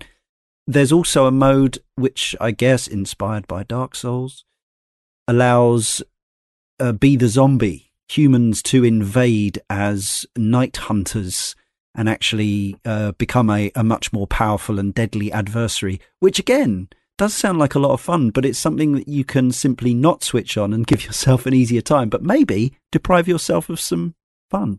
Yeah, this this I also messed around with a little and just it just wasn't what I was playing the game for. You know, mm. I was hmm. always so excited to like, oh, I got to get to my next objective and then I'll get that blueprint and then I'll be able to build mm. this. And when you get invaded, all your objectives go away and if you're if you're a human being invaded your new goals are to basically like run around and kill all these zombie nests that the I the infected see. has brought in and that can involve running across half the map and and suddenly you know you're you're doing something that you weren't planning on and you are way away from your goal. And in dark souls you know being invaded is kind of like a tense couple minutes. In this the invasions are pretty long um and and now especially if you're playing the people who are invading have been doing this for years um and so you are likely to just kind of d- yeah. get wrecked. Sure, I can imagine but it's there if you want it. As is, uh, there's also some um, sort of community developer tools to make your own maps and stuff like this. So, as much as I think those are, these are things that only a tiny percentage of people will engage with, it's great that they're there and they're they're there on the menu for you to pick up and enjoy if you get that much into into the basics of the game, I suppose. One other, I would say. Uh, I would say this is the minutia, but it's not because it's something that you spend so much time doing. Lock picking in this game. Now, lock picks are easy to come by and you can make more fairly easily. So breaking lock picks is not particularly a big deal. What is a big deal is it's a pretty sort of bog standard, fairly straightforward lock picking mini game and you're asked to do it a lot and for what feels like less and less reward as the game goes on. Yeah, I kind of feel like the lockpicking mini game, if you can even call it that, is just so rote and standard from the Bethesda style. Um, and I'm sure they weren't the first to do that. Um, but basically, your your style of just kind of having the essentially 180 degrees, you got to turn your lockpick and find the right spot for it. I would have much rather just had them like press X to lockpick it, have an animation of him lockpicking and just have like a three or four second window. So you still kind of have like the threat of you don't want to do it in the middle of combat, but also, yeah. but also not make you go through that the entire time. Because if you have the lockpick, like you're probably going to be able to do it. It's just like it just becomes, especially when the rewards, like you said, Leon, aren't eh, great enough to uh, set, you know, to, to to put forth that effort and risk every single time. Yeah, but of course you feel like you ought to try because you never know until, especially when you see it's a very hard lock. So the locks are graded from easy up to very hard, I think. And if you've done your survivor sense, you'll see that there's a color indicated that, which it's got the sort of loot, the now fairly standard loot uh, color coding system. So if you see that it's got a purple on it or whatever, you can't resist. And then you get it and you find out that it's something that does half the damage of everything you're already carrying. And I suppose it means you can sell it. So, you know, there's still some value to be had. But yeah, I didn't, I didn't despise this, but it was one of those things. I just thought maybe fewer locks that needed picking would have been fine, just like half the amount or something like yeah, that. Yeah, what Just- I found frustrating about it was just like in a game where you get better at everything, this stays exactly the same the whole game. And and there are no there aren't even like skills to make it easier. There might be one right. that's like make the lockpick harder to break, but it's just like, Hmm. you know, I can I'm happy to start doing this and then how about halfway through the game I get just something that makes it easier or even does it automatically. You know, everything else has a power increase. super lock. But in the 60th hour of the game, you're picking locks exactly the same way that you were doing in the first hour. Very good point. Hmm. Hopefully, that's another thing they'll maybe have addressed for the sequel, which is uh, much delayed but still on its way, as far as we know. Quarantine zones are something that I only very latterly engaged with and uh, had a little delve into an underground station. Um, but I think uh, some of you guys have done more of these. I was put off, I think, by the descriptions. They tended to imply that these were extraordinarily difficult, but um, but I think you guys actually uh, found them to be in uh, interesting and exciting diversions. Um, yeah, so I really like the quarantine zones because they are um, almost like story missions, but even more so, they're really tightly controlled arenas where where you go into one and it's like hotel and then the whole you know scenario takes place in these three stories of a hotel building and one of the things that that lets them do is actually lean into horror much more so than they do in the rest of the game because it's so tightly controlled. Where there's there's ones where you'll kind of you'll be able to hear zombies like throughout the whole thing and and they'll sound like they're right behind you but you won't actually see them until you figure out that like oh I need to push over this bookshelf and then finally here's where clearly all the people like hid here last time and and then someone was infected and so they bit them and they were all trapped behind this bookshelf and now you reveal the bookshelf and they all come out. It's just it, it it's really the really tight situations and i also felt like for a game that has fairly poor you know dialogue and story overall these were really strong environmental storytelling where there was rarely a text explanation of like, well, here's what went on in this restaurant, but you would just pick up on all these little things. Um, so yeah, I really like them. I found them very atmospheric.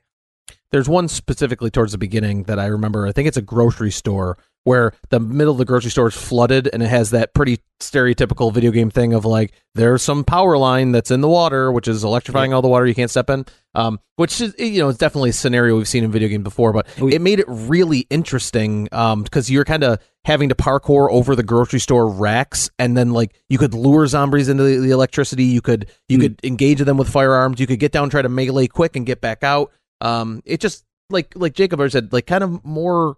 I don't want to say combat puzzly because it, it's not all combat, but it just it just taking all the systems of the game and putting them into a unique environment every time Right. and giving you a different experience. Um, yeah. So I didn't. Um, I I didn't do all of them. Um, but uh, the ones I did, I I really enjoyed and Hmm. kind of like I die a few times and kind of figure out a path, figure out a pattern, and then and then you know kind of solve it by the end. I haven't got the actual number in front of me, but I feel I know they added a couple in updates or uh, as part of the DLC, but I think maybe there's like eight in total, maybe. Anyway, yeah, uh, and also, I mean, I didn't really know how these fit in with my view of the Dying Light world, but there are challenges which made me think of something like Crackdown. this kind of hi, here's a guy, and he's going to challenge you to do a parkour course in a certain amount of time. And again, it's a video game. It's fine. You can do it and you can engage with it or not. As with the quarantine zones, I'm not sure are the rewards worth engaging with these, or is it are they their own No. reward? No, the I mean the the rewards aren't worth it. Um, it's just money and XP, and, and either one of those you can get in in pretty uh Yeah. pretty good supply. So Um, as if you're going for the hundred percent, right? Yeah, I I didn't engage with any of the ones other than the parkour ones. I absolutely loved the parkour challenges because because Oh, okay. they reminded me a lot of like pure Mirror's Edge, Yeah, but sure. it had more of the choose your own adventure type of thing. Like there was clearly Mm. a path they wanted you to, or at least Mm. were leading you down, but it essentially was Right. just you're at a spot in the map. And there's an arrow on another spot of the map, and it's like get here in a certain amount of time. Like Mario, Mario Yeah. Odyssey. Exactly. Right. Yeah.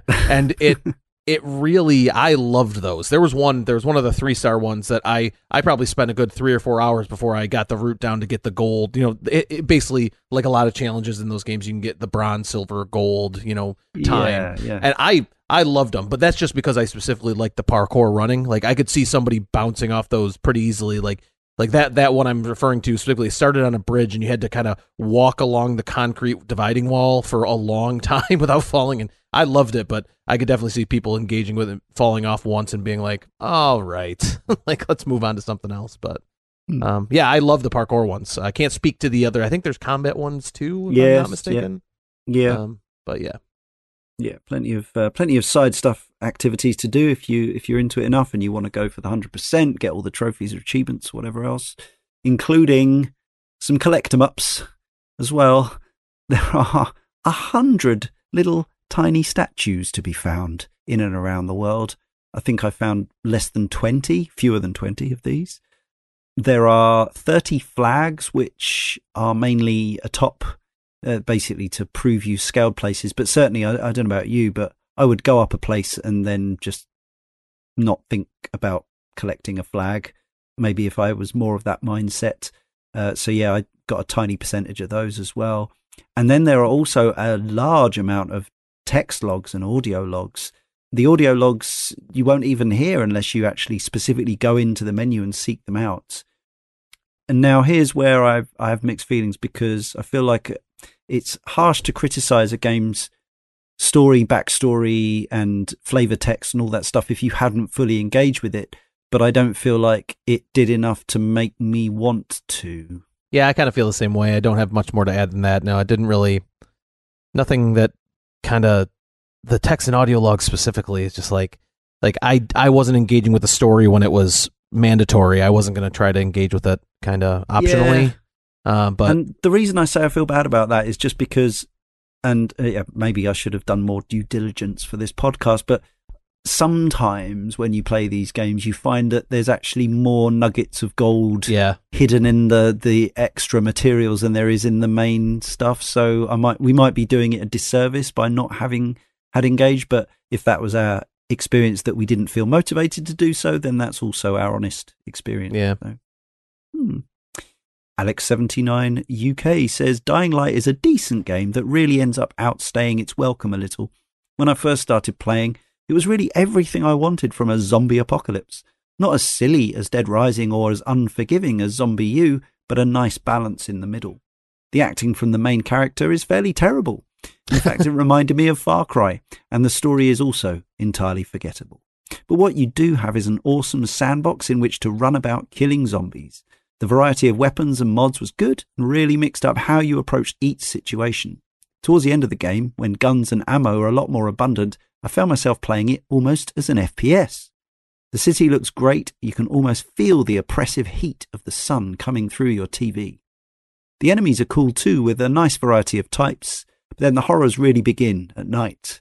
The first time I encountered those extra tough, super quick night monsters, I ran and ran as fast as I could to a safe house and vowed never to be out after dark again. They were horrible. I hate being chased in games, and they are genu- genuinely some of the worst encounters I've ever had in gaming. Nightmare inducing. I've still got the following expansion to play through, which I will at some point. Tearing around in, a, in that buggy seems like huge fun. All in all, this is a good game, maybe a bit too long, but I enjoyed it. I had to laugh at that phrase. Fairly terrible. I like that. it was it was it was moderately disgusting. Yeah. Qualifying oxymoron. yeah, um well yes, the the zombie types is something we haven't talked too much about. We've mentioned the exploding ones. There's the ones which are faster and the ones at night which are meaner.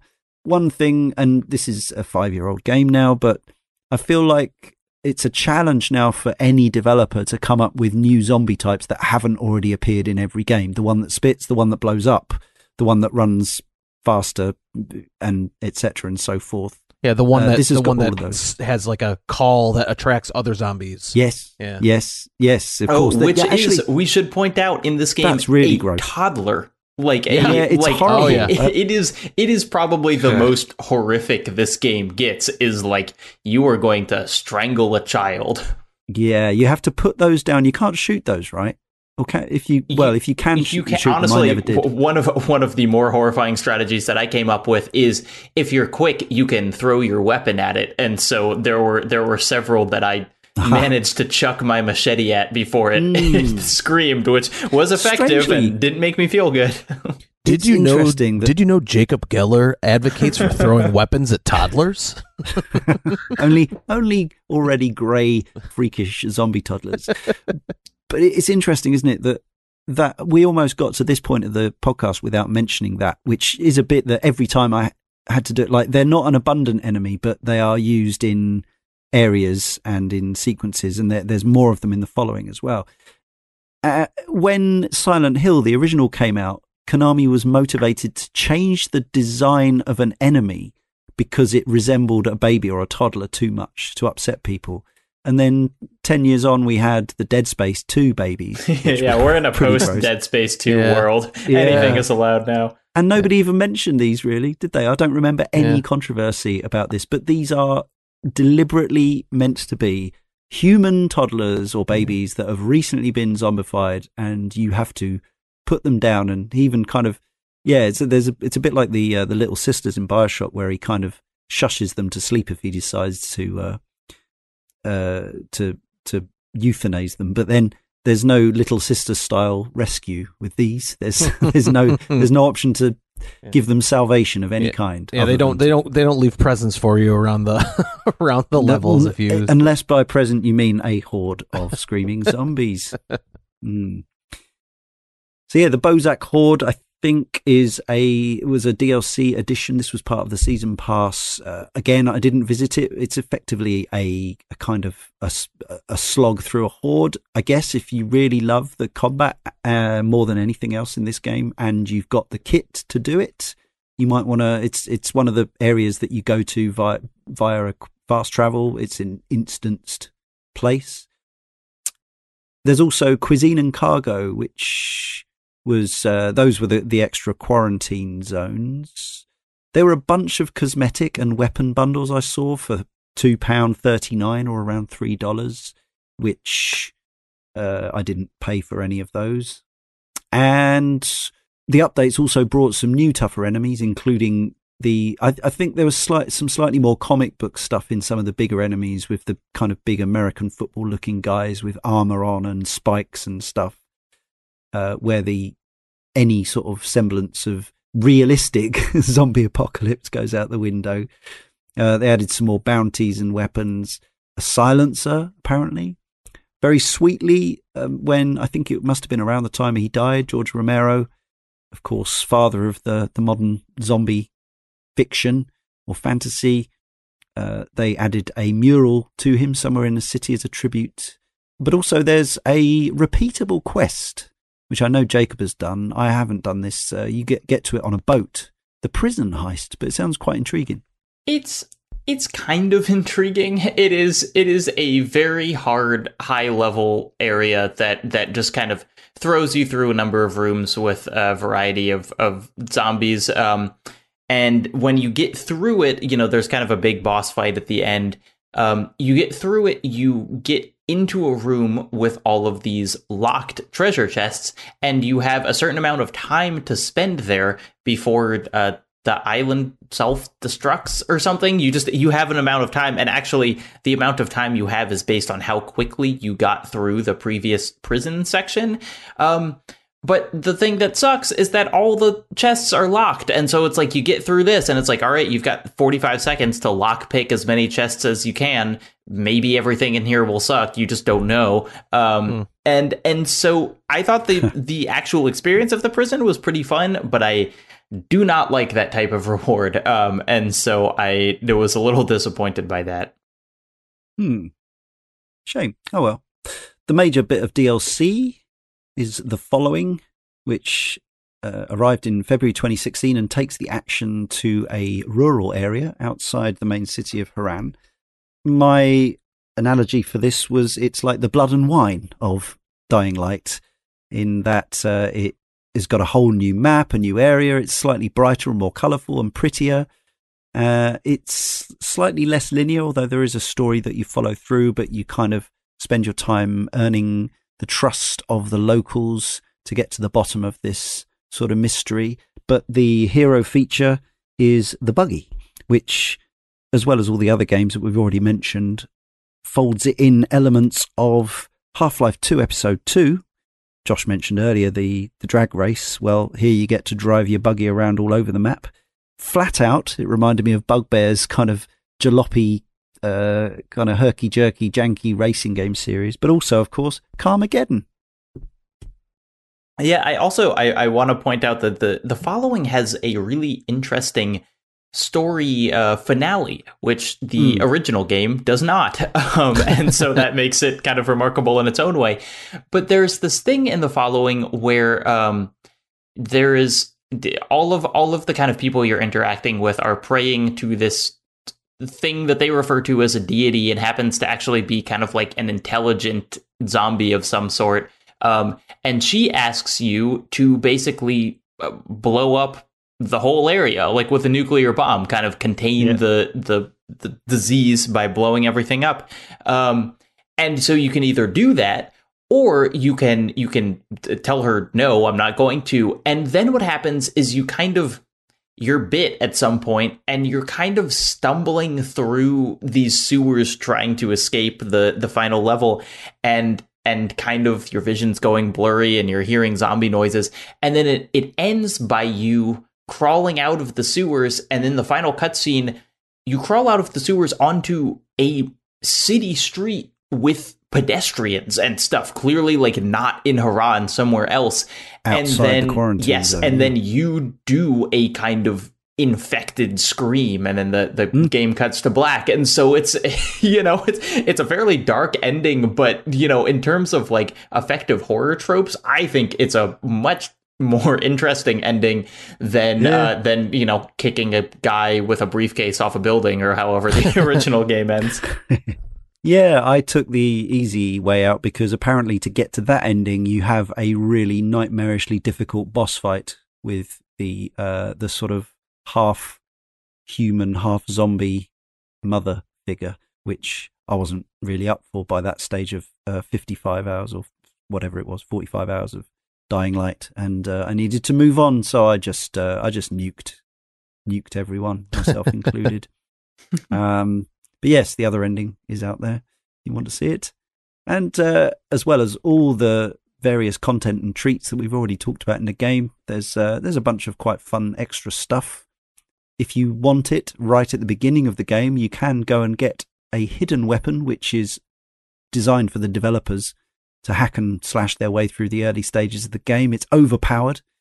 Uh, you can look up where that is, but there's also uh, an caliber sword, which you have to uh, claim from a, a, particular location, and that also does some serious, deals some serious damage.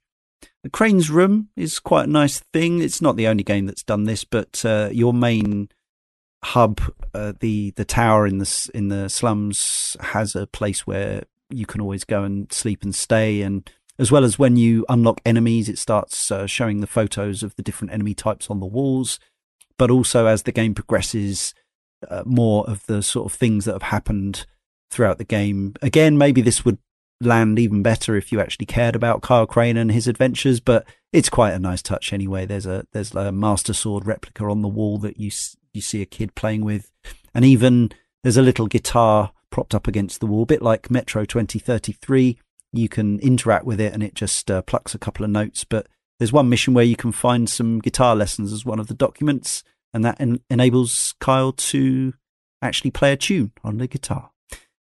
Up on the roof, in the same location, there's a checkers game, which I don't think I even spotted this, but uh, you keep taking turns in this uh, game of checkers or drafts for us English folks.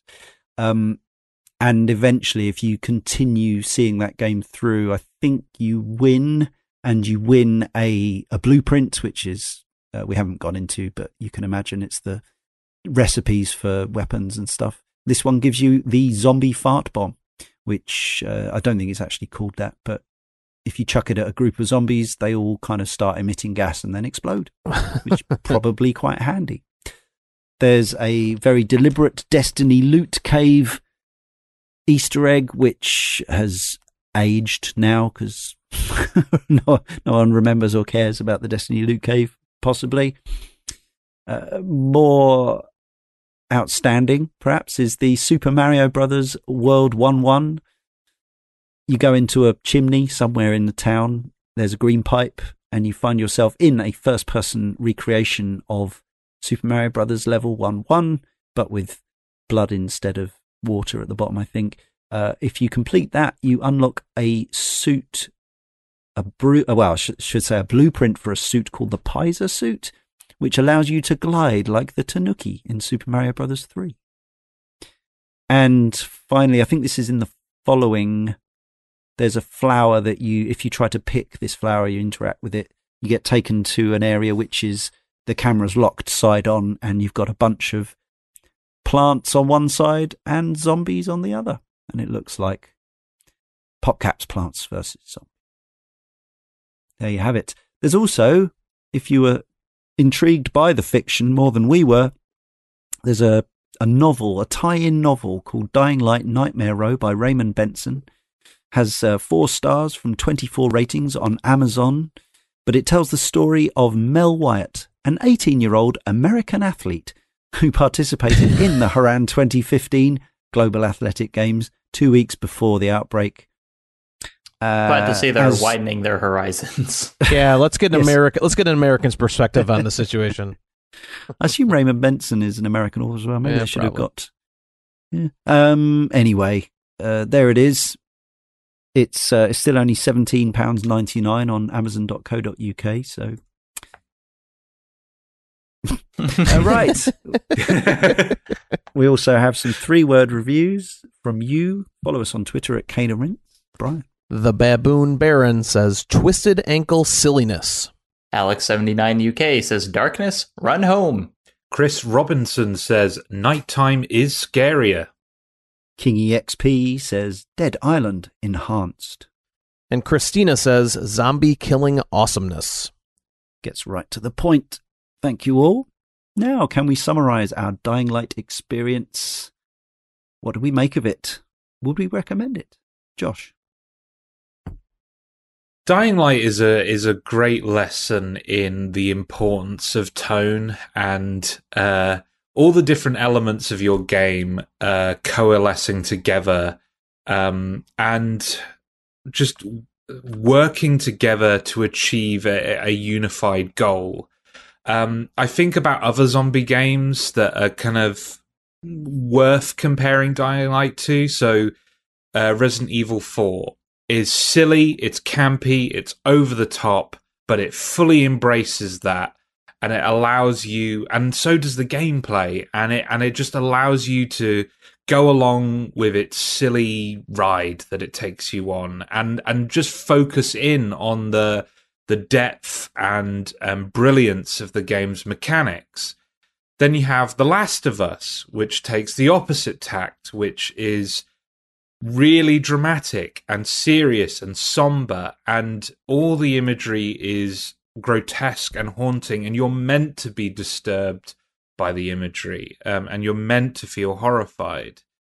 Um, and that game's really successful at what it does. Dying Light tries to have it both ways, and I think uh, it ends up being um, a major flaw that holds it back. I think the the play of the game is incredibly enjoyable. Um, I we, we wax lyrical about the the parkour and and some of the combat as well. Um, but the fact that the story just doesn't seem to know what it's doing, um, both tonally and just in terms of where it wants to take its characters, where it wants to take the theming and the the whatever kind of thesis statement it wants to make. Mm. Um, it ends up being a big anchor around the ankles of this experience, and it and it drags it down significantly. I'm really excited for the sequel um, because the idea of Chris Avellone writing the plot for a game like this is is just wow you've you've got me right that's this that sounds like the version of this experience that I'm really after. But as it is, um, I think it's a, a really enjoyable game, um, held back by some some conflicting motivations in terms of where to take it, uh, plot wise, and just some really badly fleshed out writing. Hmm. Thanks, Josh. Yeah, I did go along with most of that.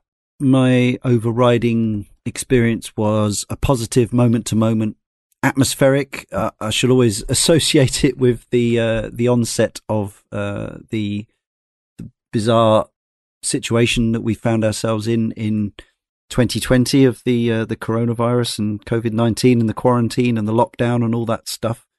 Um, I'm not sure whether it enhanced or or detracted from it or in, indeed made much difference at all, but there'll always be that strong association. And despite some of the, the tonal silliness and, and misgivings I have around the writing and stuff, the overall sense of place and being there, uh, the excitement and occasional moments of actual, you know, glee and joy of uh, being in this world and interacting with its systems and its enemies and all that stuff. Uh, it was it was tangible, but yeah, overall, I think the things that Josh mentions, those shortcomings, are what would stop this from existing in my mind in the you know the epic shelf pocket, the essential all timer kind of space. But that said, yeah, this is a game that you can probably pick up pretty cheaply now uh, I would say. And um, even though we know it's uh, it's sold very healthily, I think there's probably a lot of people that haven't engaged with this game for whatever reason, and there's probably a a fine time to be had for them. So uh, yeah, and the following, the DLC is um, yeah, it's pretty outstanding addition as well, and um, with the by factoring in the vehicle stuff, which is just not there at all in in the uh, in the Harran based stuff, kind of makes it feel quite different as well. Um, that sort of atmosphere of driving from place to place. You have to manage your fuel and the um, the mechanics of the car, and you can upgrade it and stuff like this.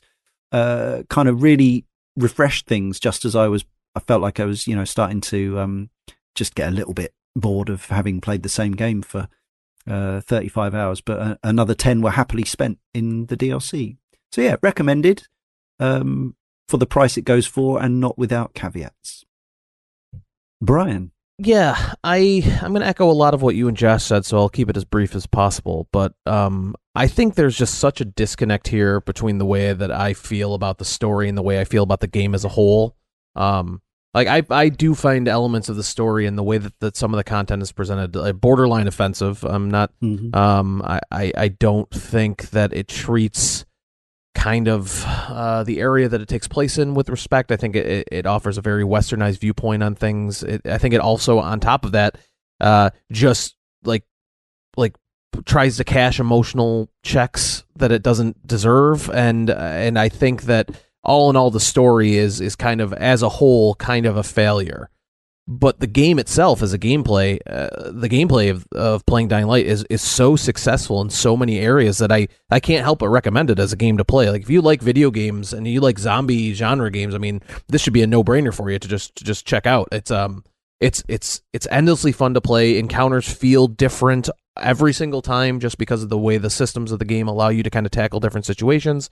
Um it's I really think that the story missions themselves are really well designed, and it's fun in these kind of uh, in these kind of unique environments to to you know be able to use some of these weapons and things you've crafted to take out enemies in in different ways. And um, some of the bigger type enemies are really fun to fight. Uh, like one we didn't mention is kind of the big um, firefighter like guy who you run to every once in a while, just as a like a he's like an eight foot tall zombie for some reason that you know he's always seems to be blocking your path to an area you need to go to. It's those guys are a lot of fun to fight and engaging with those world with the world is really a great time. So it's it's a full recommend for me is to play it but i just it, it's one of those things where I, it's almost one of those i wish instead of just a toggle for turning subtitles on and off i wish they had a toggle for turning dialogue on and off because i think that some of that stuff is is so distracting from the the totality of it that it can really mar the experience. That being said, it's completely worth playing, and I am very excited to see what uh, direction they go with with the sequel. Mm, when it finally arrives. Yeah. yeah. Excellent. And let's finish up with Jacob. I find Dying Light to be a consistently surprising game. And the re- the reason that I find it surprising is because I remember it being you know a, a fairly mediocre story and forgettable characters and whatnot. And what i don't remember is just how good it feels to play all of the time. Like every time i go back to this game you know i mentioned uh, even if i'm just going back to like I, I guess i'll just play a couple hours to remind myself i end up sticking with it through almost the entire thing because it just feels good. And and usually i am someone with games who is really into you know diving into the deeper meaning and taking apart the the story mechanics and analyzing the symbolism and whatever. And on this i feel like don't don't turn your brain off because you'll need it to to jump over zombie heads but like turn turn the critical analysis part off for just a little bit and really just have fun with what I think is an expertly crafted difficulty and power level curve. Um, and and just yeah, just chop some zombies up. It's a dumb good time that I really really enjoy. If you like video games and you like zombies, this is one of those video games that has zombies in it. That's what we've we've basically said between us there. so it remains for me, Leon, to thank Brian, Jacob, and Josh, as well as our correspondents, and to you for listening, and to tell you that next time in issue 413, a simple game about a regular couple. Florence.